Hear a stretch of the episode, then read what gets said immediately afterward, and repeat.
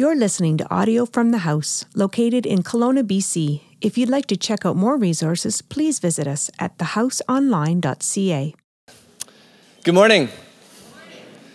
It's good to be with you this morning. I want to, uh, we're going to shift gears a little bit. I want to talk about stories and the power of stories. Uh, love a good story. We know Ed loves to inspire us with stories.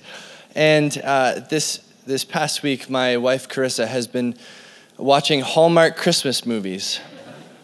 It wasn't a joke. Send help.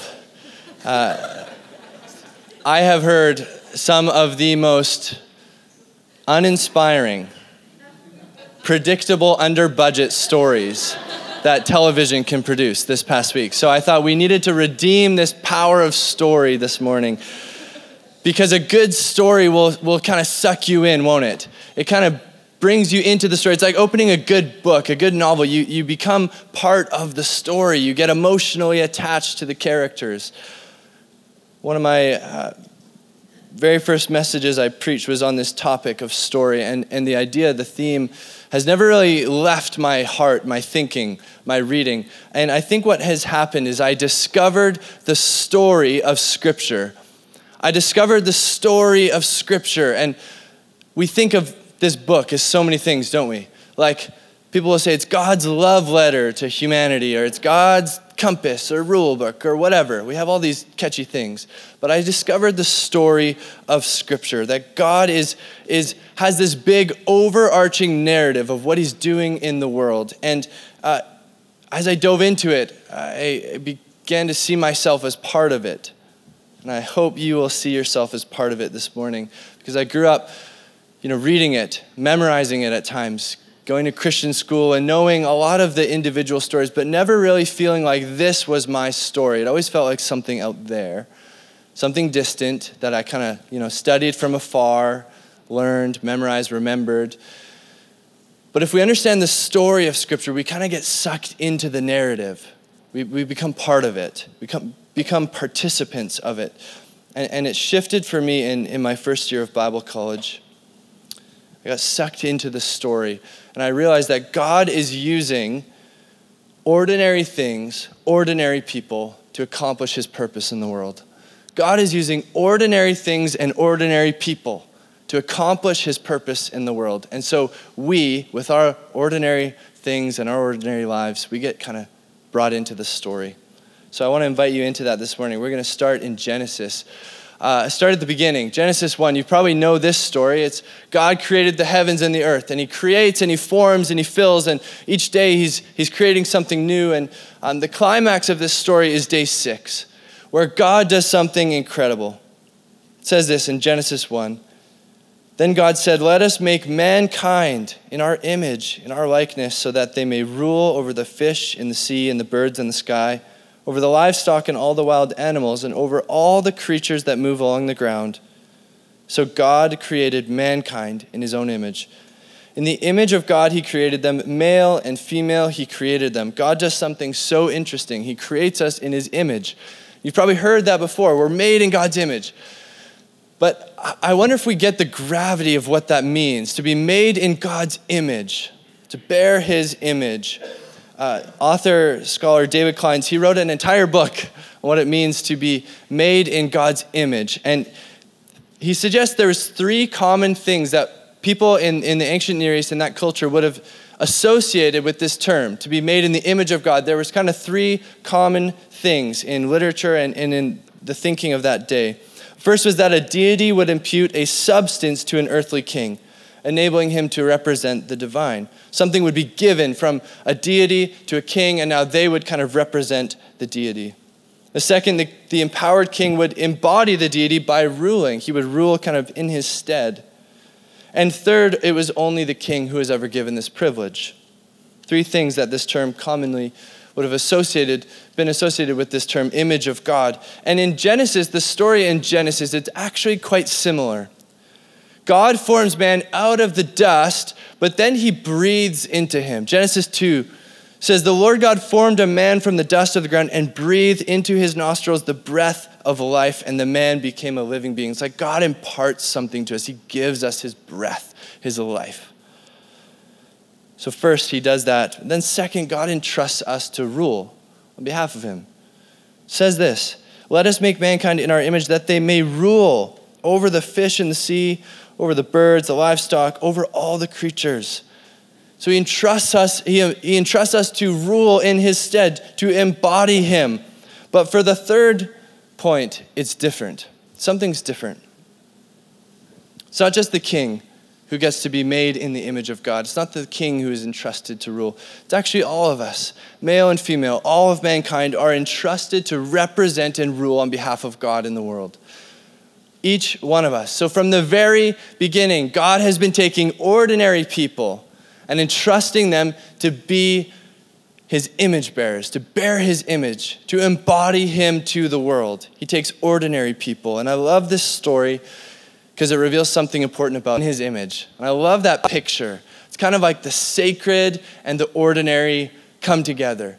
God creates us in his image. We have so much potential to create and to, to work and to make things and to uh, embody God, to bear his image in the world. Some of you, I know you do this in your work, in your actions, in your talking, in your speaking, and you're amazingly gifted in so many areas. And yet, on the other hand, we're dust.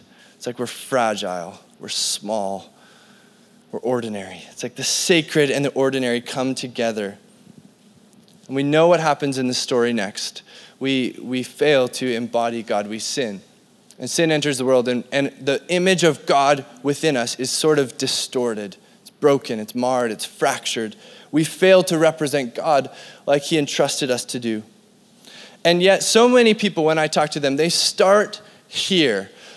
They start in chapter three that we're broken people. We are such ordinary, inadequate, unqualified, broken people. Or we start in Romans 3, right? All have sinned and fallen short of the glory of God. It's like we know that verse off by heart for some reason. Yet that is not where this story starts. The story of Scripture does not start or end with your brokenness. Your sin does not disqualify you from participating in this story. It doesn't. We get stuck there in this brokenness. I'm a sinner. I'm broken. I'm inadequate. I fall short.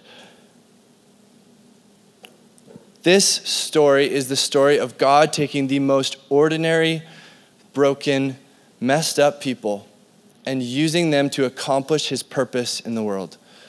That's it. That is what this story is about. That is what the gospel is about. God taking ordinary people like you and I, and he uses us to accomplish his purpose in the world. Of course, we are broken. I don't need to remind you of this. You know this, right? I don't need to convince you that you're not perfect. I'm, I'm reminded every time I drive. Every time I get in my car, I get angry because I'm the only good driver in Kelowna. It's incredible. It's amazing. Does anyone else relate? Okay, Justin at the back. We can drive together. Me and you, buddy. I'm reminded of my brokenness all the time. I don't need to remind you.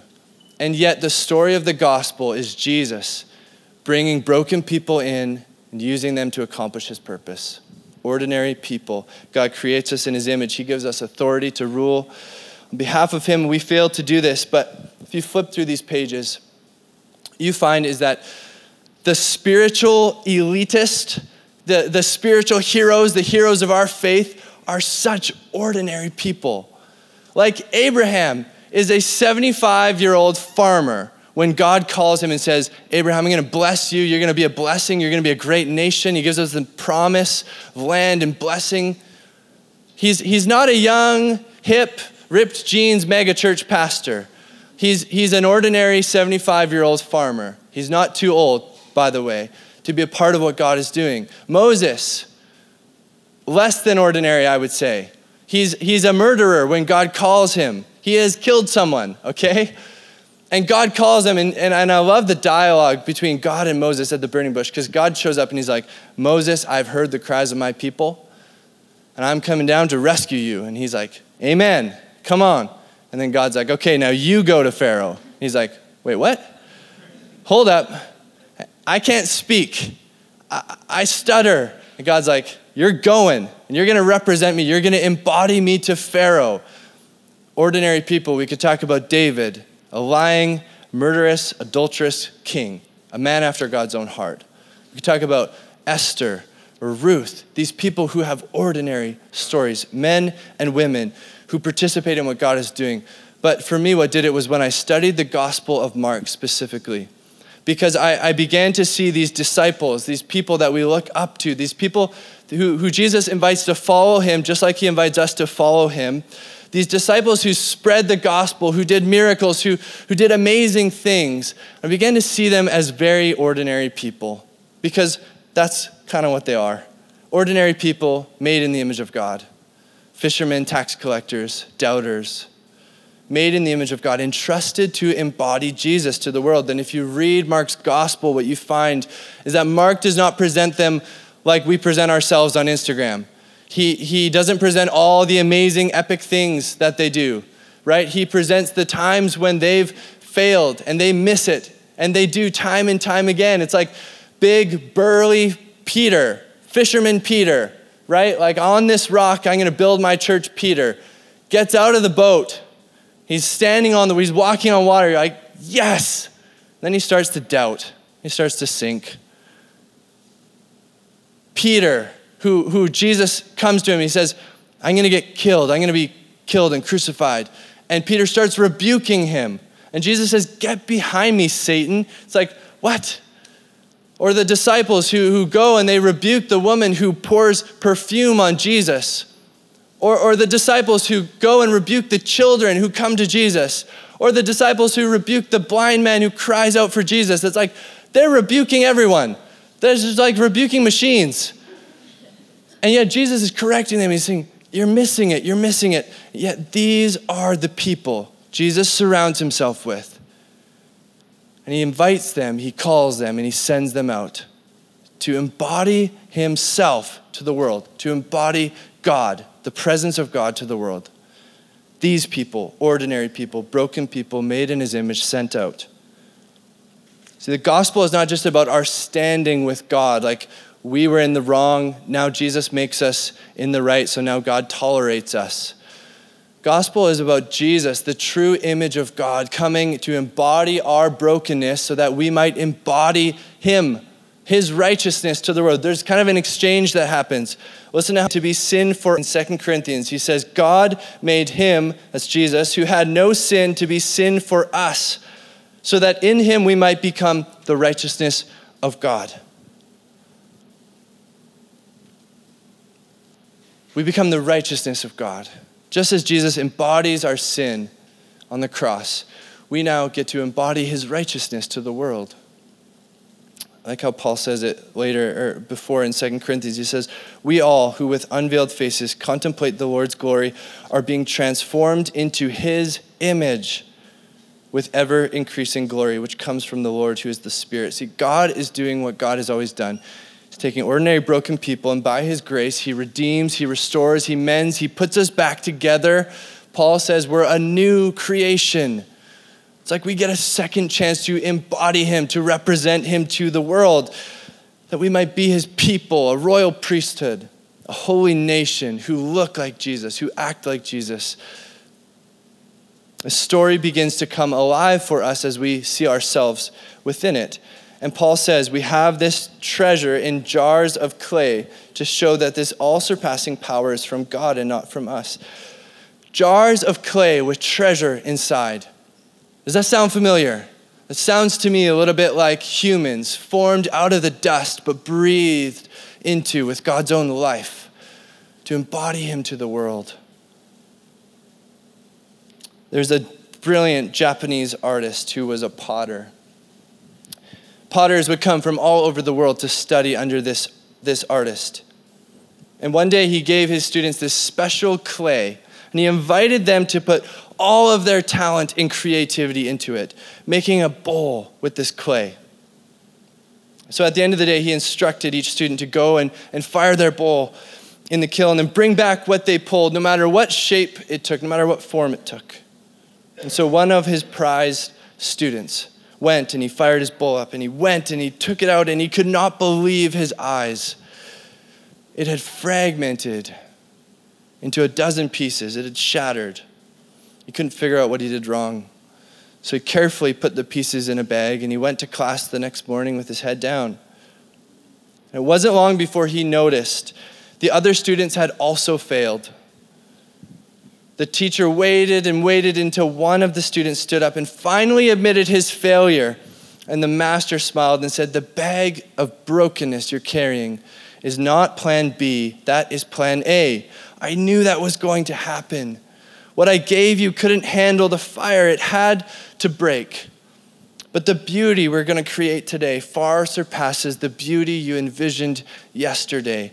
And so he brought the first broken bowl to his table.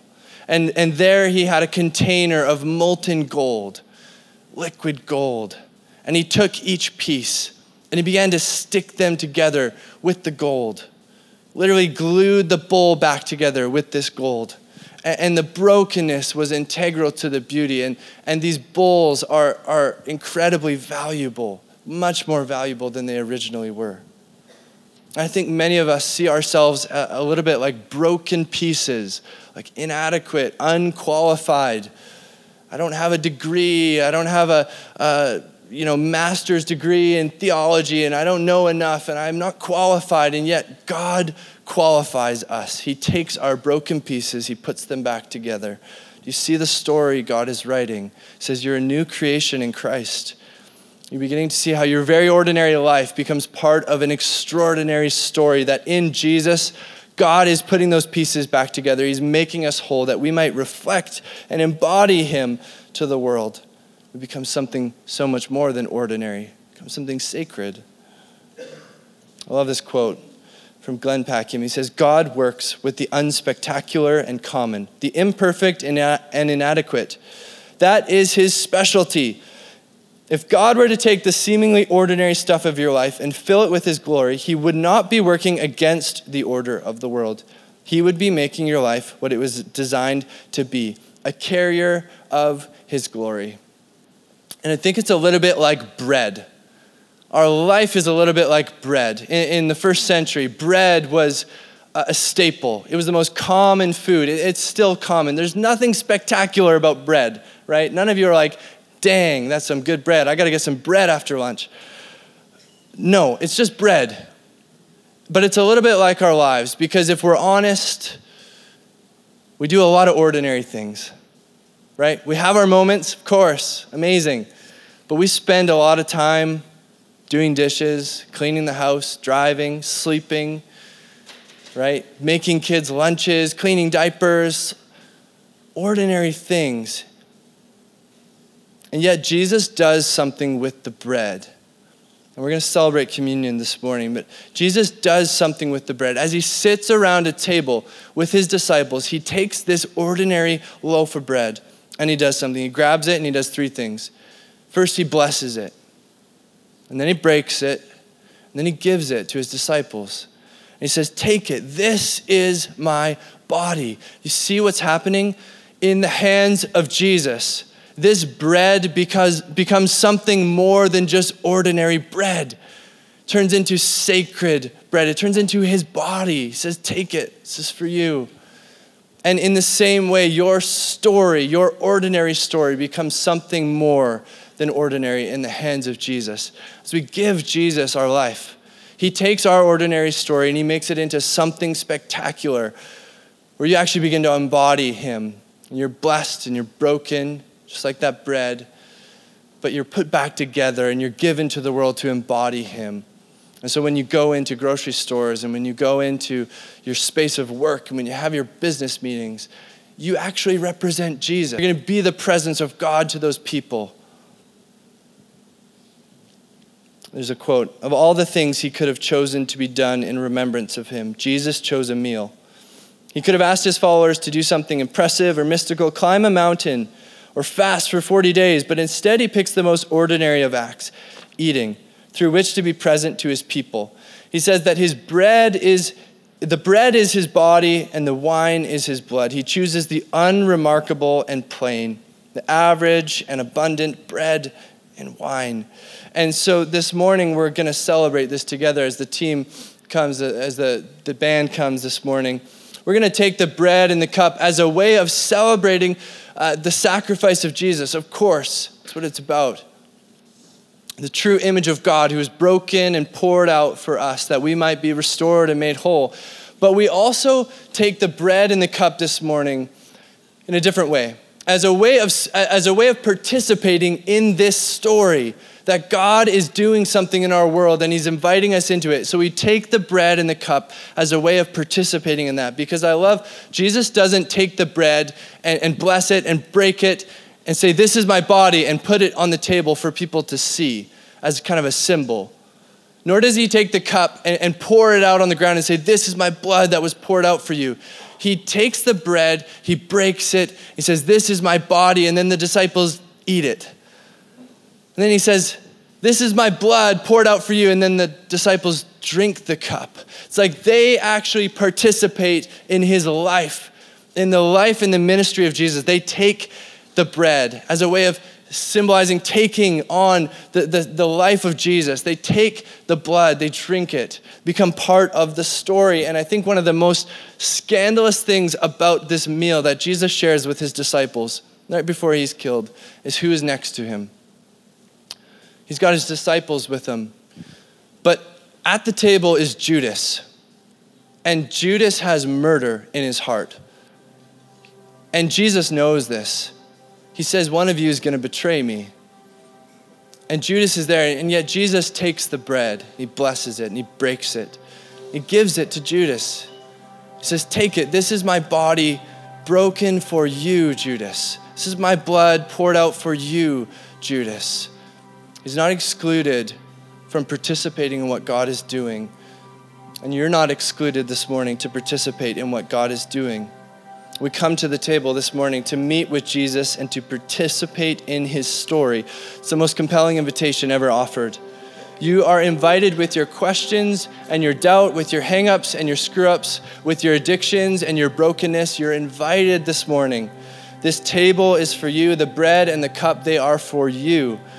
In our case, it's gluten free, cheesy crackers, and Welch's grape juice. They're for you because at this table, we are all equals rich, poor, young, old, women, men, saint, sinner, we come and we receive the life of Jesus. And in, I don't know, 10 or 15 minutes, you're going to get sent out. You're going to embody him to the world. You're going to be given to the world. And so, if that's where you're at, you say yes to Jesus, you identify with him, you confess faith in him. We want to celebrate in this together.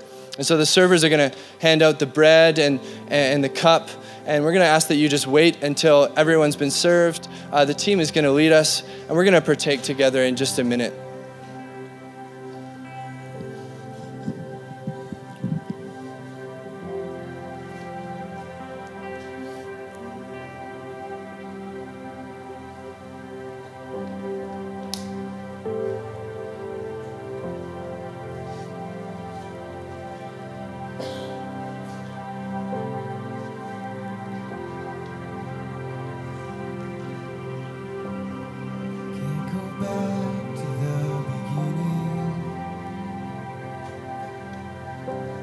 Can't control tomorrow.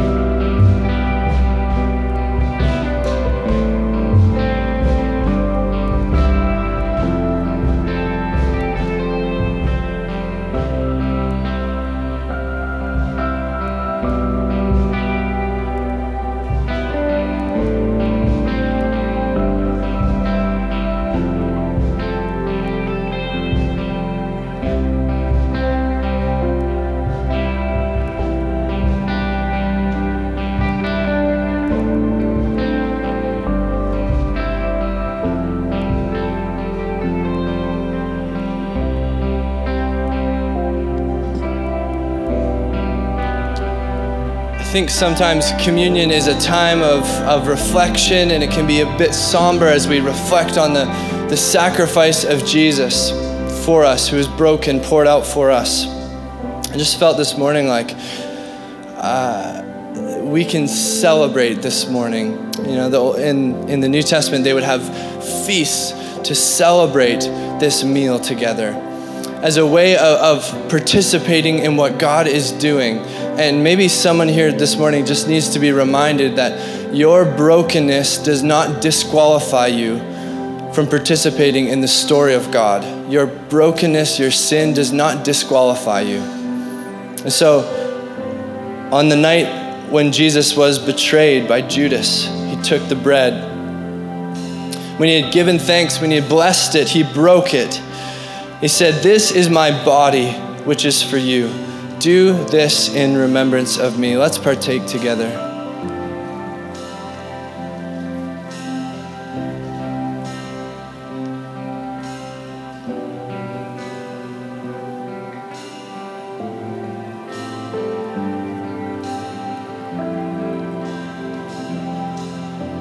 And in the same way, after supper, he took the cup, saying, This cup is the new covenant in my blood.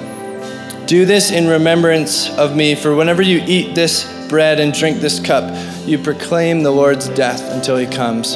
Let's partake together.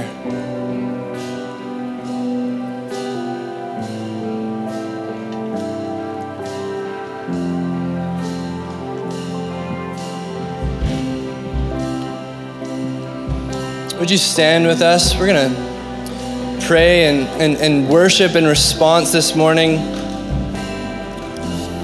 And so, Jesus, we just come before you this morning. God, we bring our brokenness, we bring our, our uh, very acutely aware of our fragility, our, our sense of humanness, that we are made from the dust, that we have failed to embody you, and yet, God, you have invited us in this morning to participate in what you're doing, to actually be Jesus to the world. And so, God, we, we celebrate that. We receive it as a community. We receive it this morning that you have invited us in. And so, God, I pray that you would tell each person here who feels a little bit underqualified to do that, that you have qualified them in Jesus. That in Jesus you are putting those pieces back together making something marvelous and beautiful. And so, God, we praise you for that. We praise you for what you've done for us. We thank you for it. In Jesus' name, amen. Hey, the team is going to lead us, and we're going to close just in a second. Thanks for listening to audio from the house. For more information or resources, visit us at thehouseonline.ca.